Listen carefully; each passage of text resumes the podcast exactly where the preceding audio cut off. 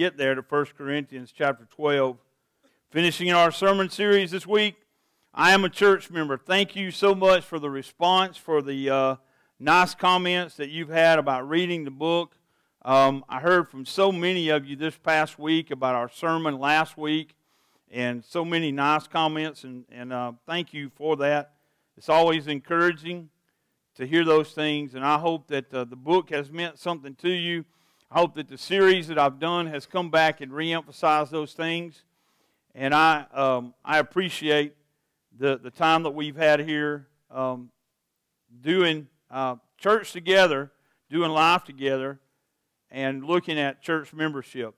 I had the opportunity yesterday, about 2 o'clock yesterday afternoon, I had some friends call me. I was in McDonough, Georgia. Bree and I had to go over there for a little while yesterday to take care of some family business. And I had some friends call me yesterday about 2 o'clock, and they uh, told me that they were cooking and they wanted me to come and eat with them that evening and watch some football. And uh, I told them I would, and I knew they didn't believe me. Um, but uh, I, I told Bree on the way home, I said, I'm going to ride out there and, and, and, eat some chicken and watch some football with these guys. And uh, I went, and I didn't get, we didn't get home and, um, when I thought we were going to, and it was probably about 7.30 before I ever got there. And when I walked up, they said, when it got dark, we, we thought you'd lied to us. And I said, No, I'm here and I'm ready to eat. Um, so we ate and we had time together. These are my friends from 35, 40, some from 40 years ago, 35, 30 years ago. And we ate and we watched football and we laughed and we talked. And the question was asked. They all wanted to know, What are you preaching about tomorrow, preacher? And I said, Well, my sermon tomorrow I'm glad you asked. I said, I'm preaching about being a church member. I said, one of y'all is one of my church members, and, and you ain't been to church in a long, long time. I said, I'm glad you asked. But I, we began to talk, and I told him that my, my sermon this morning was entitled, I Will Treasure Church Membership as a Gift. And, I, and so we began to have a theological discussion there, standing around a fire, talking about what is the church? Where is the church? And who is the church? And I was able to talk to them and expound with them for a while, and, and it was really good. And I, I, it began to, you know, just really roll my sermon around in my head even more.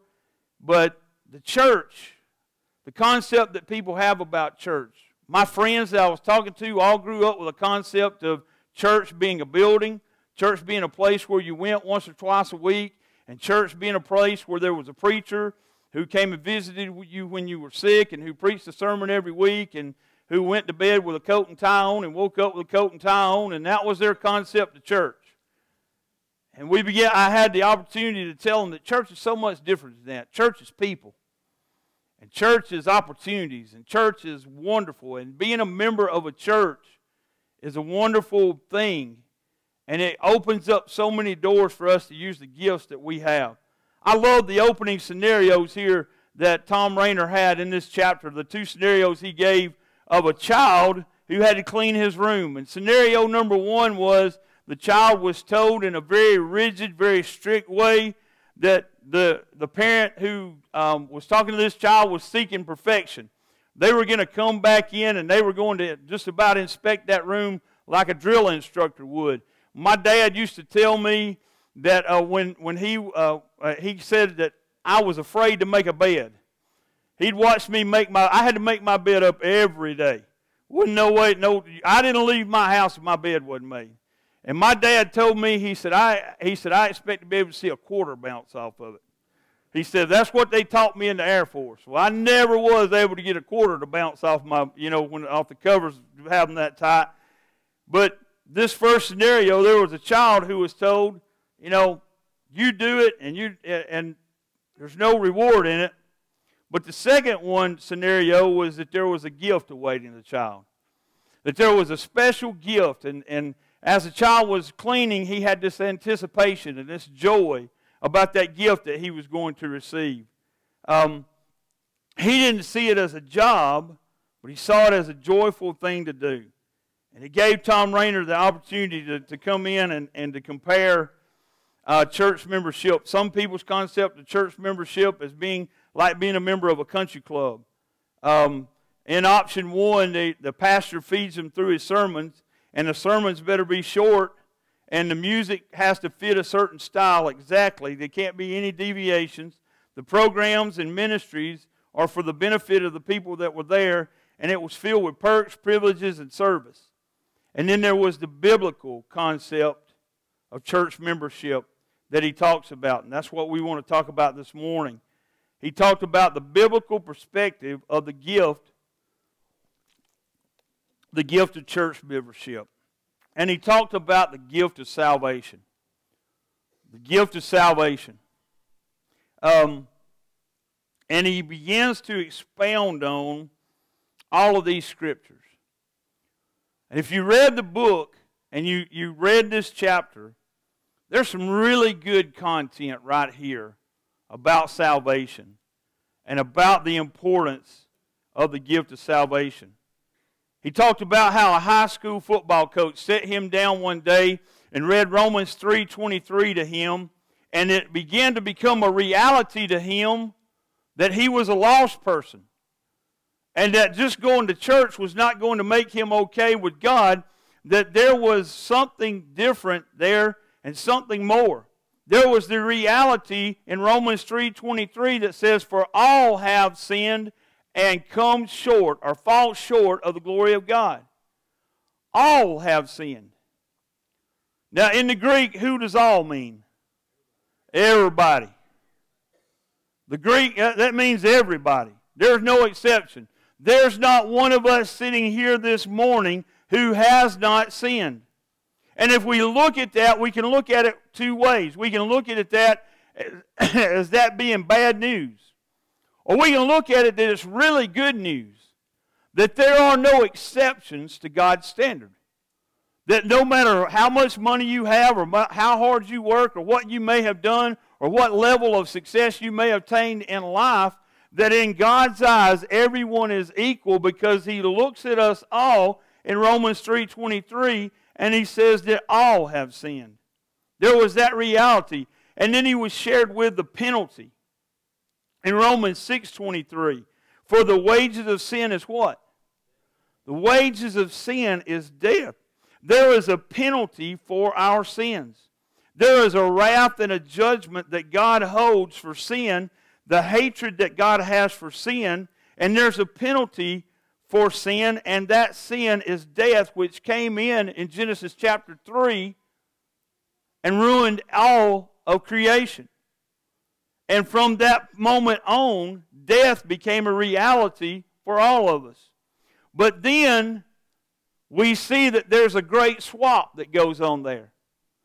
we see in these first two verses that we have sin and that sin is going to bring us to death, but here's the gospel in a nutshell. If you ever want to just simply share the gospel with somebody and you're looking for a verse to do that with, write down 2 Corinthians 5:21 because this is it.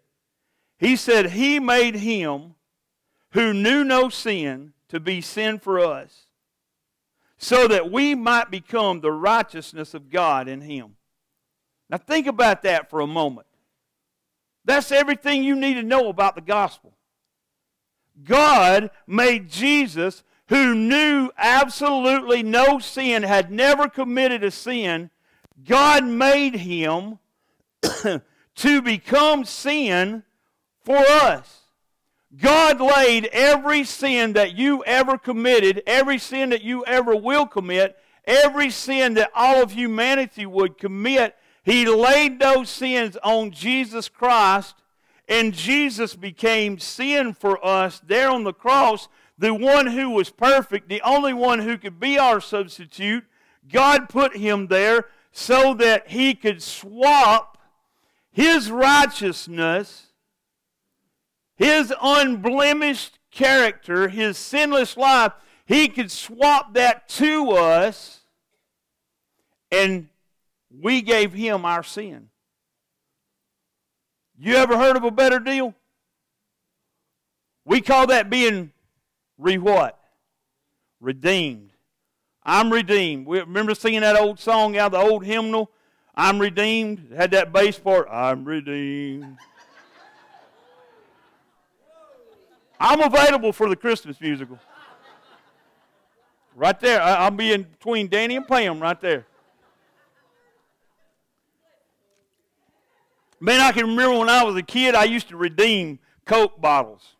I'd take, I would go around, me and my buddy Kevin Fagan, we would go all over Piedmont on our bicycles, and people didn't know. I guess people that had so much more money than we did, they didn't know. They'd throw their Coca Cola bottles out the window.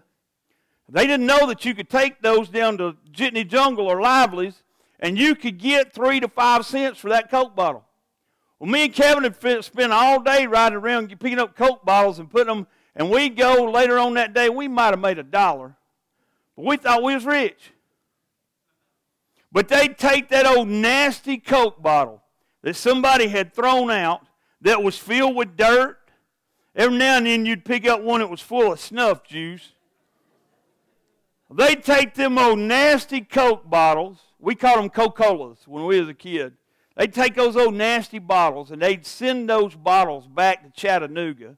And they would take them and they would take them through this process and this steam cleaning process. And that bottle that was so dirty and filthy on the outside, just caked with mud and caked with all kind of stuff inside, that bottle would come out on the other side redeemed. It was usable again. You see, in its condition out here in the ditch, it wasn't worth anything. It couldn't be used. You didn't want to pick it up and drink it out. You didn't want to go home and take and, and, and take your Coca-Cola and, and, and pour it in there and drink it. It was filthy. You see, I was in a ditch and I was filthy. I was in a ditch and I was unclean. I was a nasty human being. And Jesus Christ went to a cross and he bled and died for my sins and your sins. And one day, one day, Jesus said, God the Son said to God the Holy Spirit, Go get that one right there. I'm going to redeem him. And here's what he did they didn't run me through a pressure washer, I was too dirty. It took the blood of Jesus Christ to clean me. That's the only thing that would clean me and make me whole. And now, when Jesus, when, when God looks at me, He doesn't look at me as that old nasty, useless person that I used to be. He looks at me through the lens of the blood of Jesus Christ. And he doesn't see that old nasty person that used to be. He sees Jesus when he looks at me. Now, do I always act like Jesus? You talk to my wife, and she'll tell you yesterday when I had to get up yesterday morning, ride all the way to McDonough, Georgia, to do family business with her family, not my family. I it wasn't, you know, and then I got to listen to her and Bryson. I don't know that they even like each other. I got to listen to. I'm sitting in the back trying to study my study my Sunday school lesson, and they're up front just at each other's throats, and I'm sitting here thinking, "Good grief!" And, and, so I got involved then. And I told them both, you uh, either one of y'all open y'all's mouth again till we get to McDonough, Georgia. I'm put both of you out. I'm lucky I'm not on Highway 9 somewhere right now. But they'll tell you I'm not always like Jesus. These guys and girls right here gave their life to Jesus. They're not always like Jesus. They make mistakes. They do things wrong. But when God looks at them, he sees, he, he sees the blood of Jesus applied to their lives. And we ought to look at them and say, hey, you made a mistake. Hey, I'm going to lift you up. I'm going to help you, and I'm going to take you, and, and I'm going to show you a better way. It's the blood of Jesus made me redeemable, Danny. Made me singing in the choir. I'm fired up now. We're going to be here a while. And then, it, then he shows us about repenting. Acts 3:19. Here's the important part. When we figure that out, when we figure out that God made Jesus to take our sin and took our place on the cross, that's when we repent. And repentance is key here. If you are sharing the gospel, hear me. Listen to me. If you are sharing the gospel and you are not telling people about repentance, you might as well be talking to them about farming or basketball or, or soccer, whatever you, uh, what the weather, if you don't talk to them about repentance, you're not sharing the gospel with them. Understand that. If you never hear anything else I say, understand that it is about repenting. Because we change our mind, and it changes our hearts, and it changes our directions. Paul, uh, uh, Luke writes this in this great sermon that Peter preached there at Pentecost says, Therefore repent and turn back so that your sins may be wiped out, that the seasons of refreshing may come from the Lord. I was telling somebody just this week, I never knew what that verse meant until I became a Christian because I never knew what it really meant to be refreshed.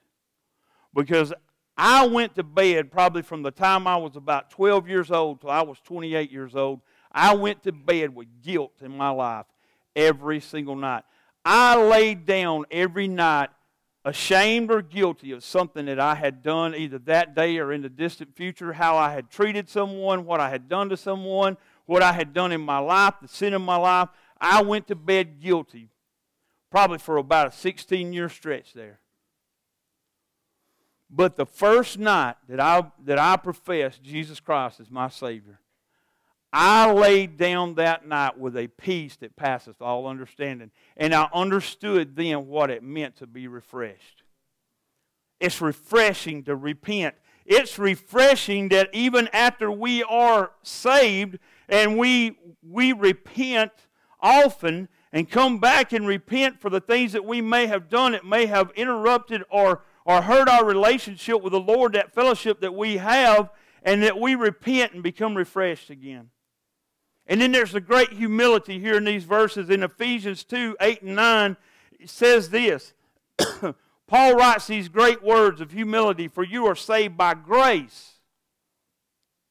By grace that only God can give you through faith that is only placed in God through Jesus. And this is not from yourself, it is God's gift, not from works, so that no one can boast.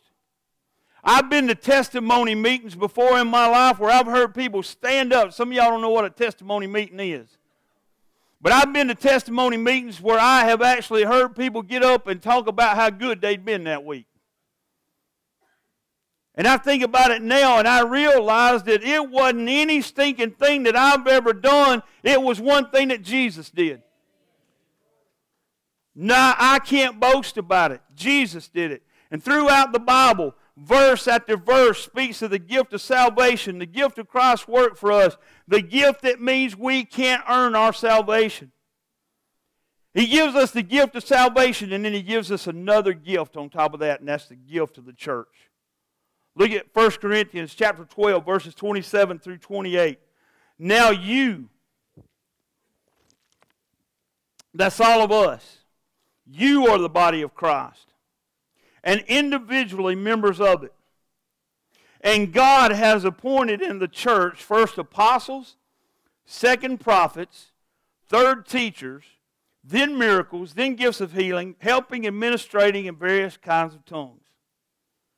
He begins here by saying that God has established an order. And God has given the church, and He's given these things here. And Paul, who is an apostle, says that we, we are here, and we are here to establish these things and to leave you this gift of the church and to, to put it in order. Now, look at what's taking place here we received a free gift of salvation. And that, that free gift of salvation doesn't just end there. Have you ever bought anything and you get it and you didn't realize there were some extra things thrown in with it? Is that not the most wonderful thing? When you buy something and they say, and they didn't tell you, and you get it in the mail and they threw in some free stuff? That's a good feeling. Now, let me give you guys some advice down here. I want y'all to understand this. All the rest of your life, you're going to hear this thing about on, on TV for, for no extra charge, they're going to throw in this and throw in an extra one of this, and there's always strings attached. Never believe nothing is free. Nothing is free. There's always a string attached. But here's what I want you to know about this gift of salvation it came with bonuses, no strings attached. We get this gift of salvation, and it includes eternal salvation, it includes eternity. We're going to be, with, when, when we are saved from our sins, it should become immediately apparent to us that our life is never going to end, and that because of our faith in, in, in Jesus and the grace of God, we're going to spend eternity with Him in heaven. Now, I'll start next week, October the 1st. I'll start a sermon series on heaven. Mike and I will pull away tomorrow and Tuesday, and we'll spend time starting to develop these sermons and put them together. I had one of my friends asked me this question last night. He said, Michael, I want to ask you a spiritual question. He said, Are you afraid to die? I said, No, but are you offering to do it now? I'm not really interested in going right now. I got a lot of stuff to do. But no, I'm not afraid to die. I, I'm, I'm ready when God's ready. Because I know where my home is. And that's a free gift, a free bonus there of salvation is eternity. There's the bonus of forgiveness of sins by Jesus' death on the cross. There's the, free, there's the free bonus of being adopted by God the Father and being able to call Him Abba Father. And then there's the even the, the indwelling of the Holy Spirit is a bonus. Jesus told the disciples, When I leave, I'm not going to leave you comfortless, but I'm going to send a helper who's going to be with you forever. When I place my faith and trust in Jesus Christ, immediately the Holy Spirit took up residence in my life, and He will be a part of my life for eternity. And then the bonus of becoming a part of the body of Christ membership in the body of Christ. The church is a gift from God. It's a gift to be treasured. It's a gift to be treasured. Miss Burton and I have talked a lot about this book since she got it and read it. And, and, and we've talked a lot about the treasure that church membership is. And if you talk to Miss, Miss Burt's been a member of this church since, I believe you told me 1953, 55. I made you two years older. I'm I apologize, Miss Burton. Since 1955. She don't want this told, but she was a Methodist.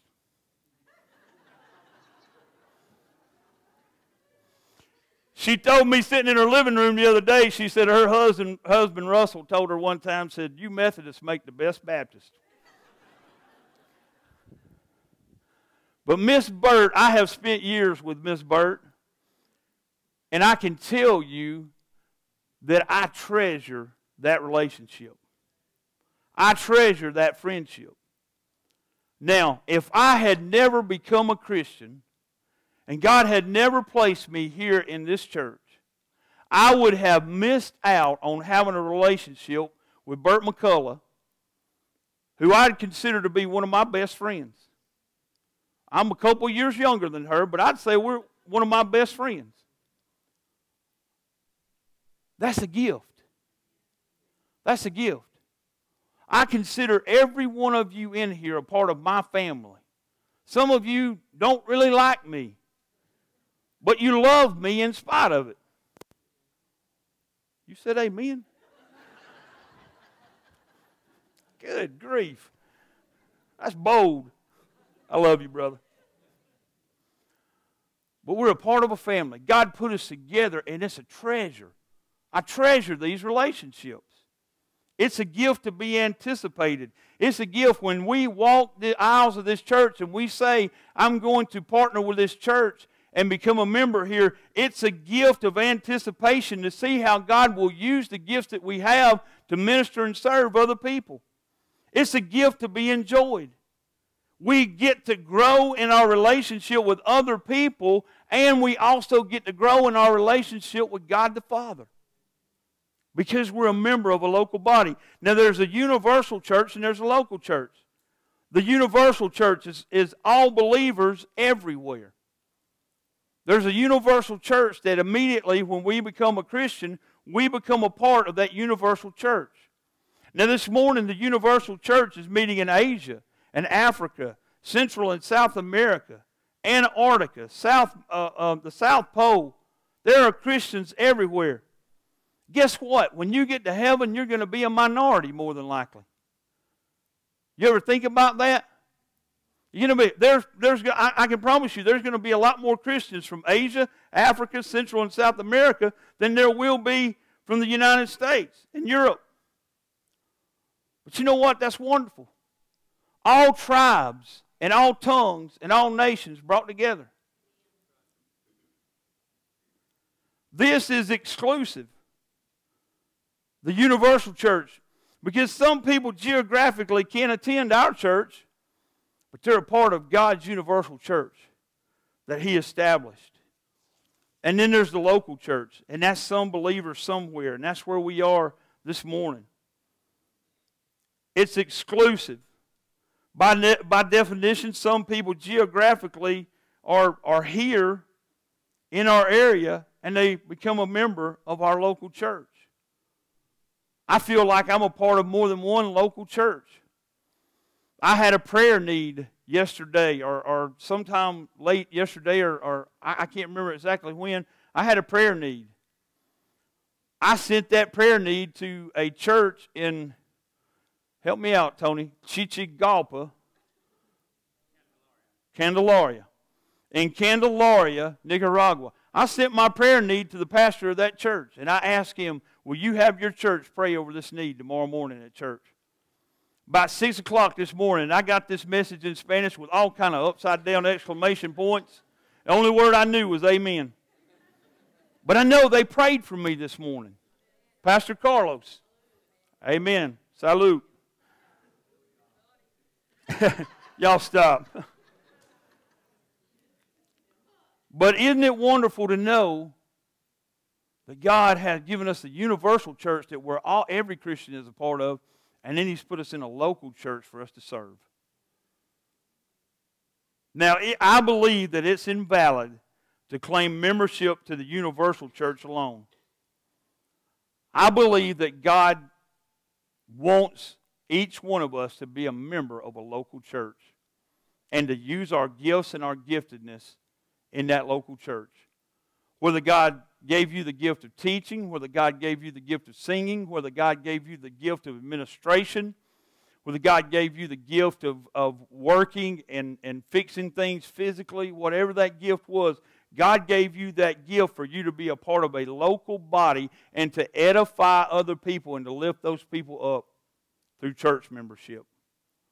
You see, God had a plan back in Genesis chapter 12 when He called Abram and made him Abraham and told him, I'm going to make you a great nation. I'm going to make you a great people. He had a plan to form a people that would be his people. And all throughout the Old Testament, the prophets point to a time and place where you and I, who are outside of the Jewish race, who are outside of Abraham's extended family, where you and I would be grafted in to God's family through the cross of, of Calvary. And that we would have access to the free gift of salvation and to being a member of God's family through the work that Jesus Christ did on the cross. The Old Testament prophecies point to a multinational, multiracial, multi ethnic church, not just a Jewish church. So, church membership is a gift. And we should receive that gift with true appreciation. I appreciate the fact that one Sunday evening, Bree, I was, I was, we were friends. I think it was May of 1994. We weren't dating, but we were really good friends. God had placed us together. And Bree asked me on a, a, one Sunday afternoon to come to church with here with her here on a Sunday night because she was going to come forward on a Sunday night for baptism and church membership. I was 28 years old. I had been inside this church building for one wedding and for a preschool graduation. I'd been inside this church two times. I had this preconceived notion of this church and what I thought this church was. And Bree was in love with this church. David Pasley had begun to mentor Bree and disciple Bree, and he began to bring her to church here, and Bree was in love with this church. And I came with her that night, and she walked this aisle, and she came down here for baptism. And I saw this church embrace Bree. Bree'd never been to church probably more than two or three times in her life, really. And she came forward in this church, 19, 19 years old. And this church wrapped their arms around her and loved her and took her in. And she began to grow as a believer and a Christian. And it was just incredible. She had this anchor here at Piedmont First Baptist Church. And that night, my conception of this church began to change. And my thinking about this church began to change. And the more I came to church with Bree here, the more that began to change. And now, it's 1994, what it, 23 years later, we've been a part of this church for most of that time when I wasn't on, when I wasn't doing interim spots or wasn't somewhere else. We've been a part of this church in one way or the other since then. And I have become to appreciate. I didn't understand that moment when she walked this aisle. I didn't understand how important church membership was. But David had discipled her and taught her how important it was. Not just to bounce around and go from here to here and to go forward with believers' baptism and become a member of a church and to be a, an active participant in that church. And I began to see from Bree's life how important it was to have a church home. And I began to appreciate that. Some years later, um, a couple of years later, we were married, and I still wasn't a member of a church. But I became an interim pastor of a church, and I joined that church, and I became a licensed minister. And I began to understand the great gift of church membership.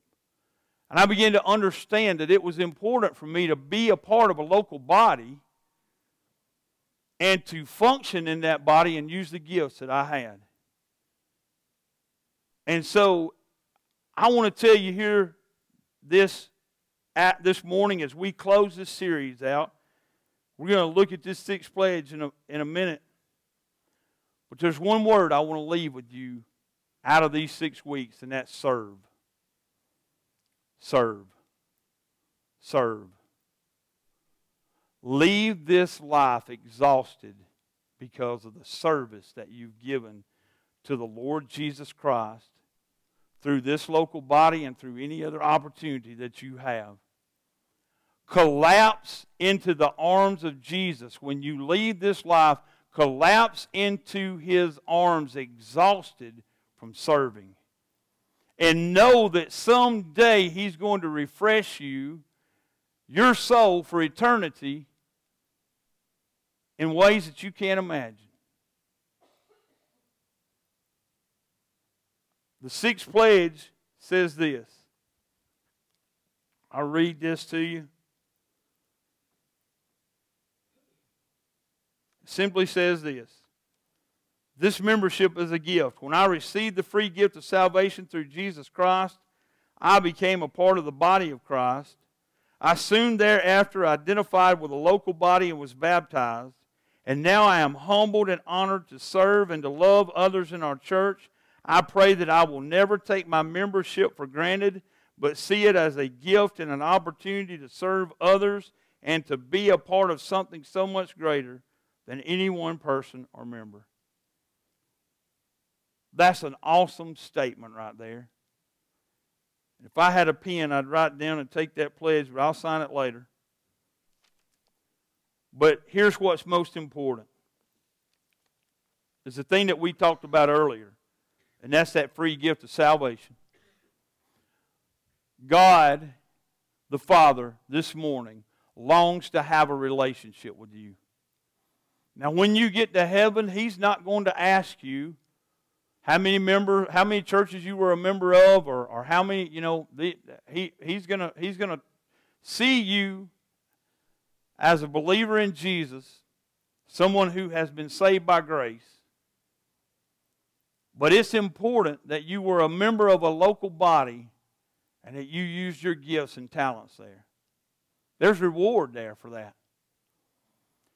But simply, when you leave this earth, the only thing that's going to matter is this Did you accept the free gift of salvation? That's all that's going to matter. Five seconds after you take your last breath, you're going to realize, one way or the other, that all that mattered was salvation.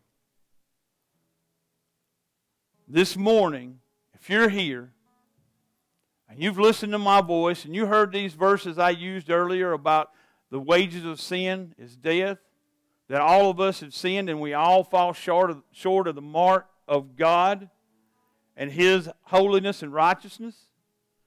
If you realize that this morning, I want you to, from where you are, I want you to move from there and I want you to come right here and I want you to let me pray with you and show you through Scripture how you can know eternal life and, and freedom from the sin that you're carrying now. Maybe you're here this morning and you have drifted from the Lord. Maybe you need to come and you need to repent and refresh. Maybe you want to do that from where you're sitting.